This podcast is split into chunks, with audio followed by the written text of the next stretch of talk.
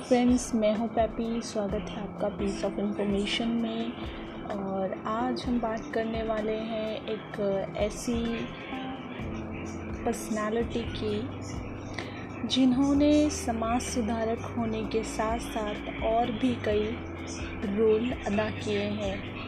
ये समाज सुधारक होने के साथ साथ स्वतंत्रता सेनानी और गांधी जी के बहुत ही बड़े अनुयायी थे। और इन्होंने एक बहुत बड़ा आंदोलन चलाया था, जिसका नाम भूदान आंदोलन था। जी हाँ दोस्तों, हम बात कर रहे हैं विनोबा भावे की। आचार्य विनोबा भावे एक संत, समाज सुधारक, स्वतंत्रता सेनानी और गांधी जी के अनुयायी थे। गांधी के अहिंसा और सबके लिए समानता के सिद्धांत के वे बहुत ही पक्के पुजारी थे। उनका सबसे बड़ा काम जो था, वो भूदान आंदोलन था और इसकी विश्व स्तर पर काफ़ी तारीफ़ की गई है। फ्रेंड्स अगर बात करें विनोबा भावे के शुरुआती जीवन की तो उनका जन्म 11 सितंबर उन्नीस सौ पंचानवे को महाराष्ट्र के कोलाबा ज़िले के गगोंडा गाँव में हुआ था। उनका नाम विनायक नरहरि भावे था। उनके पिता का नाम नरहरि शंभू राव और माता का नाम रुक्मणी देवी था। उनके तीन भाई और एक बहन थी। उनकी माता रुक्मणी काफ़ी धार्मिक स्वभाव वाली महिला थी। और अध्यात्म के रास्ते पर चलने की जो विनोबा भावे को प्रेरणा मिली है, वो अपनी माँ से ही मिली है। विनोबा भावे छात्र जीवन में गणित में काफ़ी रुचि रखते थे और काफ़ी कम उम्र में ही उन्होंने भगवत गीता के अध्ययन के बाद उनके अंदर अध्यात्म की ओर रुझान भी पैदा हो गया था। वैसे विनोबा भावे मेधावी छात्र के थे लेकिन परंपरागत शिक्षा में उनको काफ़ी आकर्षण नहीं दिखा। उन्होंने सामाजिक जीवन को त्याग कर हिमालय में जाकर संत बनने का फैसला ले लिया था। बाद में उन्होंने स्वतंत्रता संग्राम में शामिल होने का फैसला किया। उन्होंने इस सिलसिले में देश के कोने कोने की यात्राएँ करनी शुरू कर दी और इसी दौरान वे क्षेत्रीय भाषा सीखते चले गए और साथ ही शस्त्रों और संस्कृत का ज्ञान भी हासिल कर लिया। विनोबा भावे के जीवन में जो बड़ा बदलाव है, जब उनका सफ़र बनारस में होता है तो जैसे ही इस पवित्र शहर बनारस में वे जाते हैं, उनके जीवन में एक नया मोड़ आ जाता है। वहाँ उनको गांधी जी का वह भाषण मिल जाता है, जो उन्होंने बनारस हिंदू यूनिवर्सिटी में दिया था। और उसके बाद से ही उनकी ज़िंदगी में बहुत बड़ा बदलाव आ जाता है। सन 1916 में जब वह इंटरमीडिएट की परीक्षा मुंबई देने जा रहे थे तो उन्होंने रास्ते में अपने स्कूल और कॉलेज के सभी सर्टिफिकेट जला दिए। उन्होंने गांधी जी से पत्र के माध्यम से संपर्क किया और 20 साल के युवक से गांधी काफ़ी प्रभावित भी हुए और उनको अहमदाबाद स्थित अपने कोचराव आश्रम में आमंत्रित कर दिया। सात जून 1916 को विनोबा भावे ने गांधी जी से भेंट की और आश्रम में ही रहने लगे। उन्होंने आश्रम की सभी तरह की गतिविधियाँ भी सीख ली थी और गांधी जी की तरह ही वह भी अपना जीवन साधारण तरीके से जीने लगे। और इसी तरह उन्होंने अपना जीवन गांधी के विभिन्न कार्यक्रमों को समर्पित कर दिया। विनोवा नाम उनको आश्रम के अन्य सदस्य मामा फाड़के ने दिया था। दरअसल, मराठी में विनोवा शब्द किसी को काफ़ी सम्मान देने के लिए बोला जाता है। विनोबा का गांधी जी से बहुत ही खास जुड़ाव था। विनोबा को महात्मा गांधी के सिद्धांत और विचार काफ़ी पसंद आए। उन्होंने गांधी को अपना राजनीतिक और आध्यात्मिक गुरु बनाने का फैसला कर लिया। उन्होंने बगैर कोई सवाल उठाए, गांधी जी के नेतृत्व को स्वीकार किया। जैसे जैसे समय बीतता गया, वे वैसे वैसे विनोवा और गांधी जी के बीच के संबंध भी बहुत ही मज़बूत हो गए। समाज कल्याण की गतिविधियों में उनकी भागीदारी बढ़ रही थी और 8 अप्रैल 1921 को विनोबा वर्धा गए। गांधी जी ने उनको वहाँ जाकर गांधी आश्रम का प्रभार संभालने का निर्देश दिया था। और जब वे वर्धा में रहने लगे, उन दिनों उन्होंने मराठी में एक मासिक पत्रिका भी निकाली जिसका नाम महाराष्ट्र धर्म था। पत्रिका में उनके निबंध और उपनिषेध होते थे। उन्होंने गांधी जी के सभी राजनीतिक कार्यक्रमों में बढ़ चढ़ कर हिस्सा लेना शुरू कर दिया। और वे गांधी जी के सामाजिक विचार जैसे कि भारतीय नागरिकों और विभिन्न धर्मों के बीच समानता में विश्वास करते चले गए। इसके बाद उन्होंने अपने भूमिका को यहीं नहीं रोका, उन्होंने स्वतंत्रता संग्राम में भी अपनी अहम भूमिका दी। गांधी जी के प्रभाव में विनोबा भावे ने भारत के स्वतंत्रता संग्राम में बढ़ चढ़कर हिस्सा लिया। उन्होंने असहयोग आंदोलन में भी हिस्सा लिया।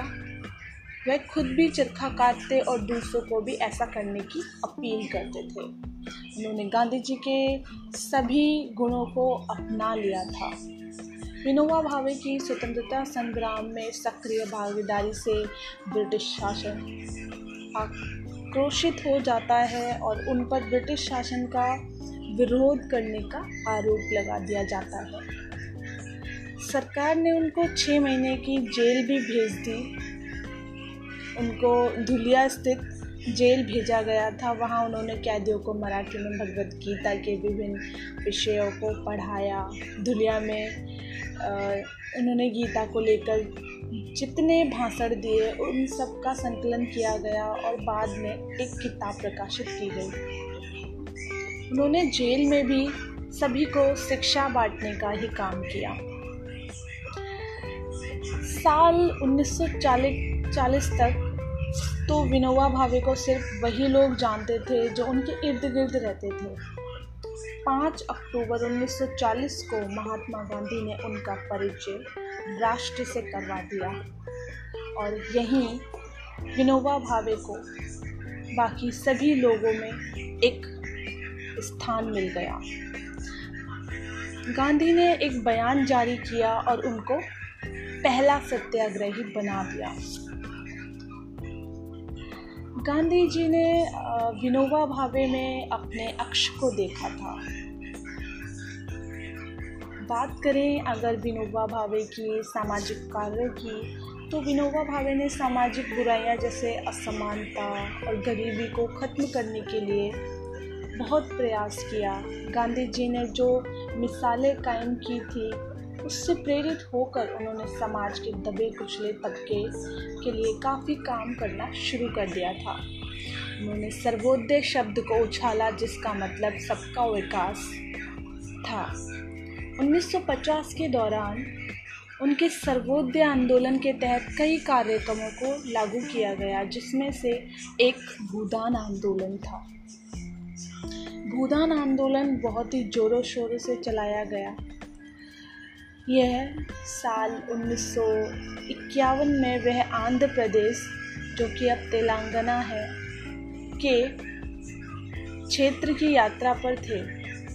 18 अप्रैल उन्नीस सौ इक्यावन को पोचमपल्ली गाँव के हरिजनों से उनकी भेंट हुई और उन लोगों ने विनोबा भावे से करीब 80 एकड़ भूमि उपलब्ध कराने का आग्रह किया ताकि वे लोग अपना जीवन व्यापन कर सकें और यहीं से विनोबा भावे ने भूदान आंदोलन की शुरुआत कर दी। विनोबा भावे ने गाँव के ज़मींदारों से आगे बढ़कर अपनी ज़मीन दान करने और हरिजनों को बचाने की अपील की। उनकी अपील का असर एक ज़मींदार पर हुआ, जिसने सबको हैरत में डालते हुए अपनी ज़मीन दान करने का प्रस्ताव रख दिया और इस घटना से भारत के त्याग और अहिंसा के इतिहास में एक नया अध्याय जुड़ गया। यहीं से आचार्य विनोबा भावे का भूदान आंदोलन शुरू हो गया।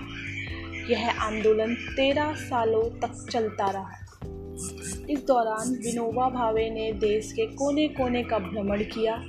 उन्होंने गरीबों को काफ़ी किलोमीटर तक की ज़मीन दिलवा दी। इस आंदोलन के माध्यम से वे गरीबों के लिए चौवन लाख एकड़ भूमि दान के रूप में हासिल करने में सफल रहे। उन जमीनों में से तेरह लाख एकड़ ज़मीन को भूमिहीन किसानों के बीच बांट दिया गया। विनोबा भावे के इस आंदोलन की न सिर्फ़ भारत, बल्कि विश्व में भी काफ़ी प्रशंसा की जाती है। विनोबा भावे के जो धार्मिक कार्य थे विनोबा भावे भगवत गीता से काफ़ी प्रभावित थे, उनके विचार और प्रयास इस पवित्र पुस्तक के सिद्धांतों पर आधारित थे। उन्होंने लोगों के बीच सादगी से जीवन गुजारने और चकाचौंध से दूर रहने का बढ़ावा देने के लिए कई आश्रम खोले और लोगों को वहाँ यह शिक्षा देनी शुरू कर दी। उन्होंने महिलाओं को आत्मनिर्भर बनाने के मकसद से ब्रह्म विद्या मंदिर की स्थापना की, उन्होंने गोवध पर कड़ा रुख अख्तियार किया, उन्होंने धमकी दी कि जब तक भारत में इस पर रोक नहीं लगाई जाती है, वह भूख हड़ताल पर जाएँगे। विनोबा भावे के मन में गायों के लिए भी बहुत ज़्यादा प्रेम था। और वे उन्हें बलि देने से बचाना चाहते थे। इसके लिए उन्होंने कई सारे अभियान भी चलाए। विनोबा भावे के जो साहित्य कार्य हैं, उसमें उन्होंने अपने जीवन के दौरान कई किताबें लिखी थी। ज़्यादातर किताबें आध्यात्मिक थीं और मराठी, तेलुगु, गुजराती, कन्नड़, हिंदी उर्दू, इंग्लिश और संस्कृत समेत कई भाषाओं पर उनकी पकड़ थी, क्योंकि उन्होंने देश के कोने कोने में जाकर वहाँ की क्षेत्रीय भाषा को सीखा था और साथ ही साथ वहाँ की चीज़ों को महसूस भी किया था। उन्होंने संस्कृत में लिखे कई शास्त्रों का नाम भाषा में अनुवाद किया। उन्होंने जो किताबें लिखी, उनमें कुछ स्वराज शास्त्र, गीता प्रवचन, तीसरी शक्ति ये सभी किताबें अहम हैं। दोस्तों, इस महान अभिनेता का 1982 में एक गंभीर रूप से बीमारी के कारण उन्होंने अपने जीवन को त्यागने का फैसला कर लिया और यही उनके अंतिम दिन थे। उन्होंने अपने अंतिम दिनों में खाना या दवा लेने से बिल्कुल इनकार कर दिया था। आखिरकार 15 नवंबर उन्नीस सौ बयासी को देश के एक महान समाज सुधारक स्वर्ग सुधार गए लेकिन उनके द्वारा किए गए कार्य हमेशा अमर रहेंगे। दोस्तों, आज के लिए विदा लेते हैं। मिलते हैं हमारे अगले एपिसोड में। तब तक सुनते रहिए पीस ऑफ़ इंफॉर्मेशन